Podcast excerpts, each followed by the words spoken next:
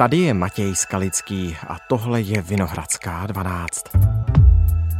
Jih řeckého ostrova Rodos už několik dní sužují požáry. Situace na ostrově je podle Českého ministerstva zahraničí vážná, ale stabilizovaná. Celkem podle údajů Sdružic schořelo už víc než 13 000 hektarů. To je skoro desetina rozlohy ostrova. Pro ostrov je to i velká ekologická katastrofa. Ten zasažený jih totiž patřil k nejzelenějším částem Rodosu. Rodos v plamenech, a nejen on, taky Korfu, a hořelo i u Atén a na dalších místech. Jak velké škody požáry způsobují? Jak velká rána je to pro místní? A nemělo by se Řecko připravit, že čím víc bude v létě vedro, tím častěji mohou vznikat i požáry? Řešíme to se Soňou Dorňákovou Stamu, naší spolupracovnicí v Řecku.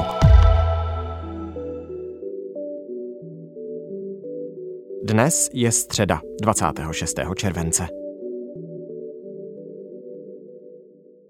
Dobrý den, vítejte ve Vinohradské 12 a zdravíme vás do Řecka. Děkuji za pozvání, velice ráda. Tak pojďme teď shrnout nějaké aktuální dění na řeckém ostrově Rodos, který zachvátili plameny. Jaké jsou ty nové zprávy, jaké oblasti požár zasáhl a zda se stále ta ohniska třeba rozšiřují po tom ostrově? Na ostrově Rodos je ten problém velký už týden. Stále se tam obnovuje ten požár na různých místech, protože, jak uvádějí hasiči, tam strašně fouká a přestože už řadu dní letadla a vrtulníky hasí ten oheň, je tam problém a řečtí hasiči se obávají, že se jim ani v příštích dnech ten požár nepodaří uhasit, právě protože se to nepodařilo uhasit v tom počátku. A to byla podle všech chyba, stěžují si na to i obyvatelé Rodosu. No a jakými prostředky hasiči proti šíření toho požáru bojují? Co všechno je v akci? Mají dostatek techniky, mají dostatek lidských sil? Kolik lidí je v terénu? Tam je přes 200 hasičů už týden. Přišla tam řeckým hasičům na pomoc z Evropy, ze Slovenska, z Rumunska. Vlastně hasiči tam mají všechny možné prostředky, jsou tam desítky letadel, například i z Itálie, z Francie, vrtulníky, z Chorvatska, z Izraele, ale zdá se, že to prostě nestačí, protože ten požár už je tak rozsáhlý, že se jim ho nedaří hasit právě proto, že se to nepodařilo ze začátku. A právě proto, že tam strašně fouká. Takže nějaké prudké nárazové větry. Prudké nárazové větry, které mění směr a fouká hlavně ze severu na západ. Takže proto se to šíří směrem na to jihovýchodní pobřeží. A ta evakuace tam proběhla právě proto preventivně, jak uvedly úřady.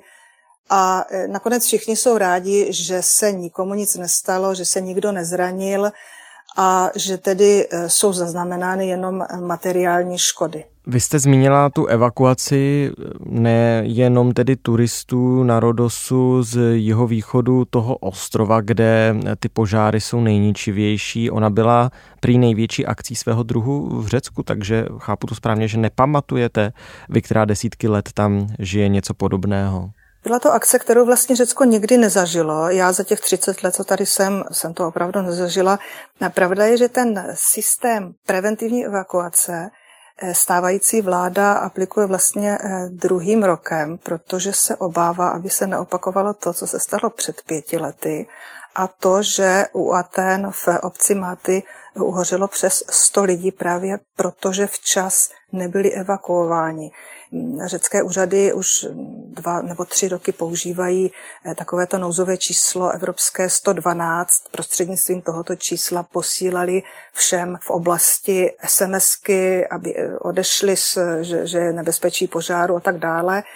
Nakonec se ve výsledku ukázalo, že sice to byl problém pro všechny ty turisty, protože museli rychle opustit ty svoje místa, mnohdy bez dokladů, ale nakonec se ukázalo, že to bylo asi dobře, protože některé ty vesnice potom těm plamenům se neubránily a ten požár zasahl kraje těch vesnic, ze kterých předtím ti turisté odešli.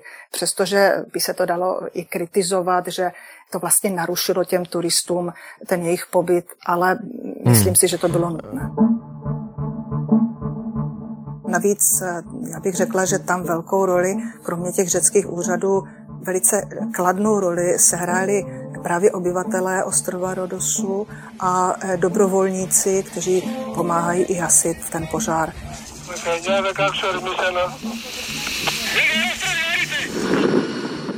Ti dobrovolníci pomohli, zorganizovali to i s těmi obyvateli tak, aby pomohli úřadům a vlastně pomohli i těm turistům, aby se dostali do bezpečí buď severněji, anebo ještě jižněji.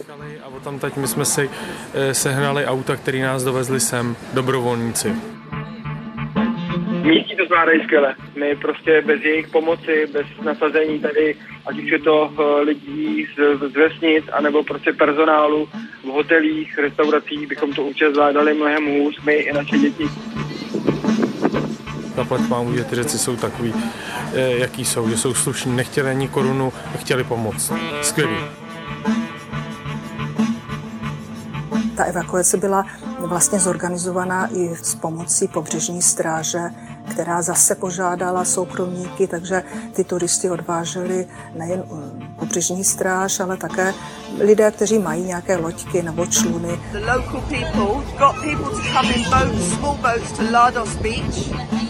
A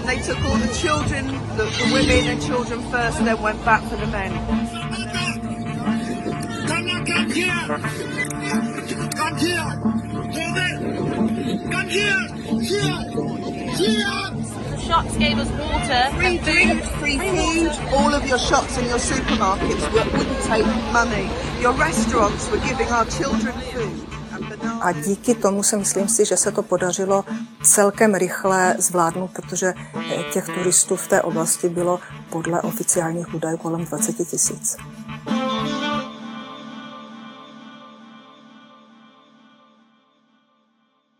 Mezitím, co dál hoří Rodos, tak přicházejí zprávy o tom, že plameny se objevily i na jiných řeckých ostrovech, i na pevnině. O jakých oblastech se bavíme a jak vážná je situace tam? Požáry jsou na denním pořádku teď v létě, bohužel. Denně jich propukne kolem 60, někdy i 80, ale většina z nich se podaří uhasit okamžitě a ten největší problém je v těchto dnech i na ostrově Evia, což je druhý největší ostrov v Řecku.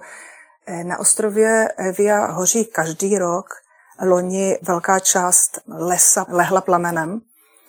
Teď je tam hoří v oblasti Karistos a dokonce i tam byly evakuovány vesnice, ale tam se zdá, že se ta situace dostává pod kontrolu, alespoň takové informace máme z veřejnoprávní televize území. Na řeckém ostrově Evia východně od Atén havarovalo při hašení požáru jedno z nasazených letadel. Premiér Kyriakos Mitsotakis šlo o stroj Canada Air, na palubě byli dva lidé. Že ani jeden ze dvou pilotů neštěstí nepřežil.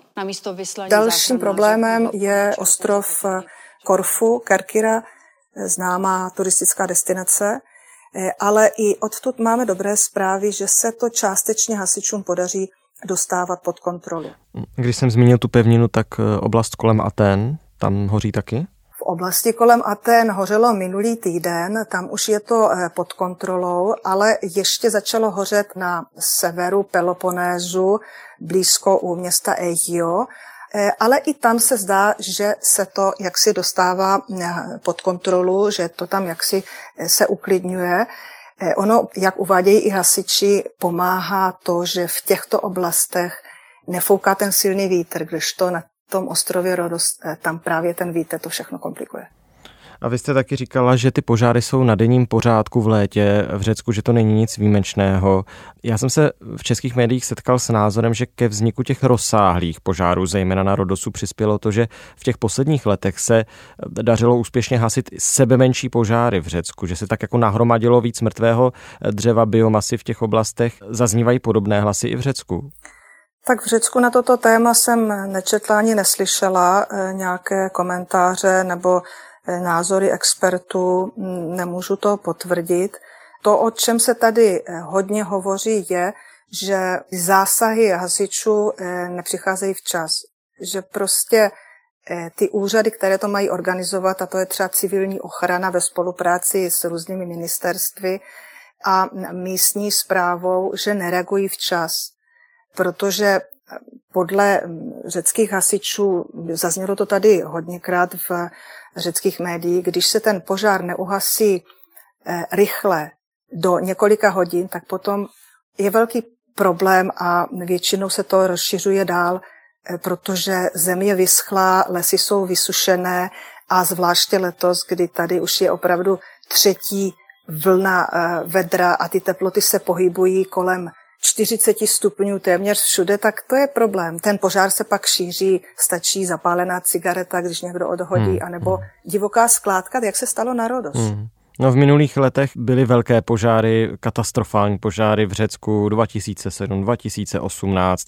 Dá se už teď hodnotit, jak srovnatelné nebo nesrovnatelné, jak katastrofální nebo méně katastrofální jsou ty letošní požáry?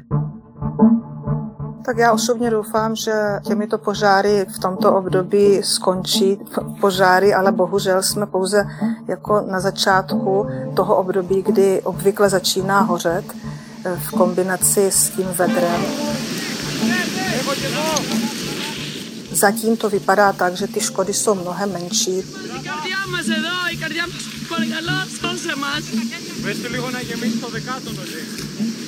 Σίγουρα θα είμαστε τους τελευταίους που θα εγκαταλείψουμε. Υπάρχουν ακόμα άνθρωποι ηλικιωμένοι.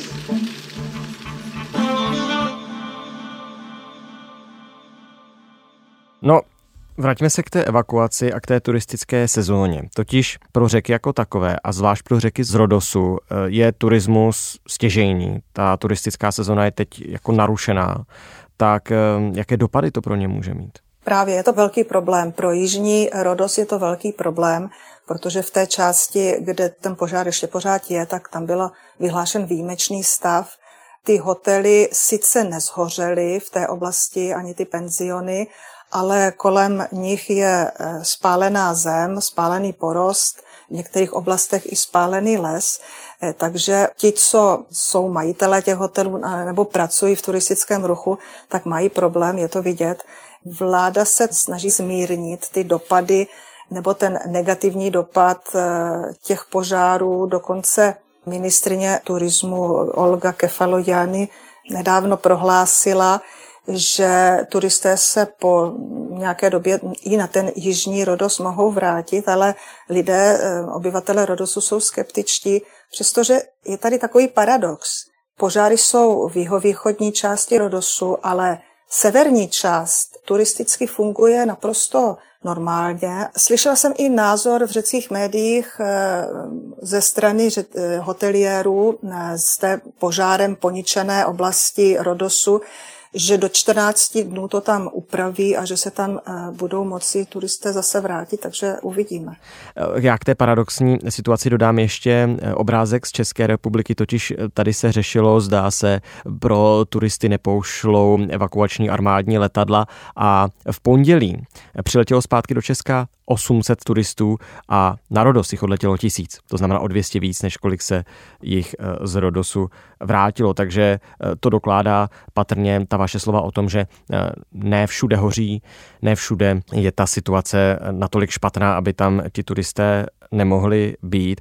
Tak či onak, pro řeky jste říkala, že ta situace je špatná, jak moc to zasáhne jejich peněženky, jejich ekonomiku. A bavíme se teď o době, kdy za covidu měli útrum, situace se začala vracet do normálu, těch turistů tam přijíždělo letos nebývalé množství a teď tohle.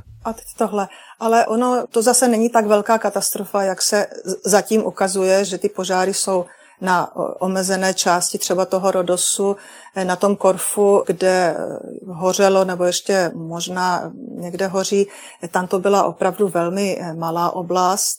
A myslím si, že to není nějak velký problém pro ten turistický ruch, mnohem větší problém bylo to období pandemie. Pro Řecko byl vlastně rekordní rok 2019, kdy tady zaznamenali obrovský počet turistů a očekávalo se, že po pandemii se to bude ještě zlepšovat. Turistický ruch je vlastně pilířem řecké ekonomiky. řecká vláda na to dost sází, ale ukazuje se, že to není pilulka pro ekonomiku pro každý případ, protože pandemie velice drasticky zasáhla do toho turistického ruchu. Opravdu ti, co pracovali, nebo ti, co nějak fungují v tom turistickém ruchu, tak měli velký problém a mysleli si, že loni a letos vyrovnají ty ztráty, ale letos se ukázalo, že je tady problém v tom, že Řecko je velice drahé ve srovnání například s Tureckem nebo s Albánií a že těch turistů sem už zas tak moc nejezdí. Jezdí sice za krásami, Řecko samozřejmě přitahuje turisty, ale ty služby a nebo hlavně ty ceny řadu turistů ze zahraničí letos odradilo a není jich tady tolik, jak se očekávalo. Mm-hmm. No a viní z toho Řekové třeba právě vládnoucí novou demokracii premiéra Kyriakose Mitsotakise, nebo koho z toho viní? Ti lidé, kteří nepracují v turistickém ruchu, viní samotné podnikatele v turistickém ruchu, protože zdražili pobyty. Ti, co pracují v turistickém ruchu, říkají, že nemají jinou možnost. Ale pravda je, že všichni lidé tady, že Řekové si stěžují na vládu, protože není schopna například zlevnit potraviny, že benzín je drahý, protože se platí velká daň státu. Samozřejmě, Řekové si stěžují na svoji vládu, přestože si ji znovu nedávno zvolili, že vlastně tu ekonomiku, tak jak slibovala, že ji nedostává tam, jak ji slíbila, a že těch problémů se tady hromadí stále víc. A všichni kritizují vládu za to, že nedokázala zajistit situaci, že by včasně hasila například i ty požáry. Pojďme ještě se dostat k jedné důležité věci, kterou bych hrozně nerad opomenul, a totiž to spojení té vrcholící třetí vlny vedra právě s těmi požáry, totiž ta extrémní letní horka, která v Řecku máte, a ty lesní požáry, které jsou tam tedy na každoročním programu letním, tak to všechno pravděpodobně kvůli klimatické změně bude ve Středomoří čím dál častější, bude to rutinní až.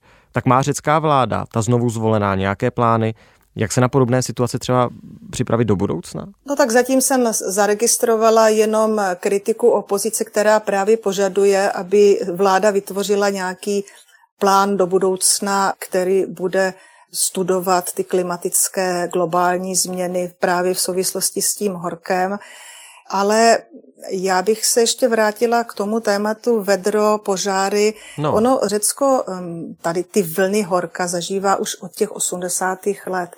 Řekla bych, že jsme tady na ta vedra zvyklí, protože když v roce 1987 zahynulo spousta lidí právě kvůli vedru, tak se všichni vyzbrojili klimatizací. Takže Řekové jsou na ta vedra zvyklí, proto i se nestává, ani letos se nestalo, že by někdo zahynul kvůli vedru, ale teď je vidět, že taková vedra trvají déle a že ty teploty delší dobu jsou extrémní. Tento týden až 45 stupňů, o víkendu bylo zaznamenáno až 47 na jižním Peloponésu. Tak to už jsou ty extrémy. V noci ta teplota neklesá pod 30, takže to už se pak nedá spát bez klimatizace. A pardon, jenom ten kontext tedy ještě té veřejné debaty. Řekové jsou si vědomi toho, že tyhle ty potíže, velká vedra, dlouhá vedra, s tím spojené požáry, které se kvůli třeba prudším nárazovým větrům hůř hasí, že všechno tohle je spojené právě s klimatickou změnou, s těmi extrémními výkyvy počasí a globálním oteplováním a že se na to prostě musí nějakým způsobem připravit. Řekla bych, že ano, že většina lidí, kteří trošku té věci rozumí, naslouchají těm expertům, ano, vědí, že je tady problém a globální oteplování a většina Řeků by chtěla po vládě, aby nějak vytvořila dlouhodobý program, nějaký plán na to, jak s těmito extrémními fenomény přírodními bojovat i do budoucna, protože by chtěli mít v Řecku přírodu i pro své děti nebo pro své vnuky. Tak já vám moc krát děkuju, že jsme to společně mohli probrat. Já taky děkuju, mějte se hezky. Tohle už je všechno z Vinohradské 12, z pravodajského podcastu Českého rozhlasu. Dnes se Soňou Dorňákovou Stamu, naší spolupracovnící v Řecku, řešili jsme aktuální požáry na Rodosu a na dalších místech. Jak moc zničí přírodu, jak silně ovlivní život na řeckých ostrovech. Další naše epizody najdete na webu iRozhlas.cz, v aplikaci Můj rozhlas a jsme i v jakékoliv jiné podcastové aplikaci. A psát nám můžete na mail vinohradská12@rozhlas.cz. Naslyšenou zítra.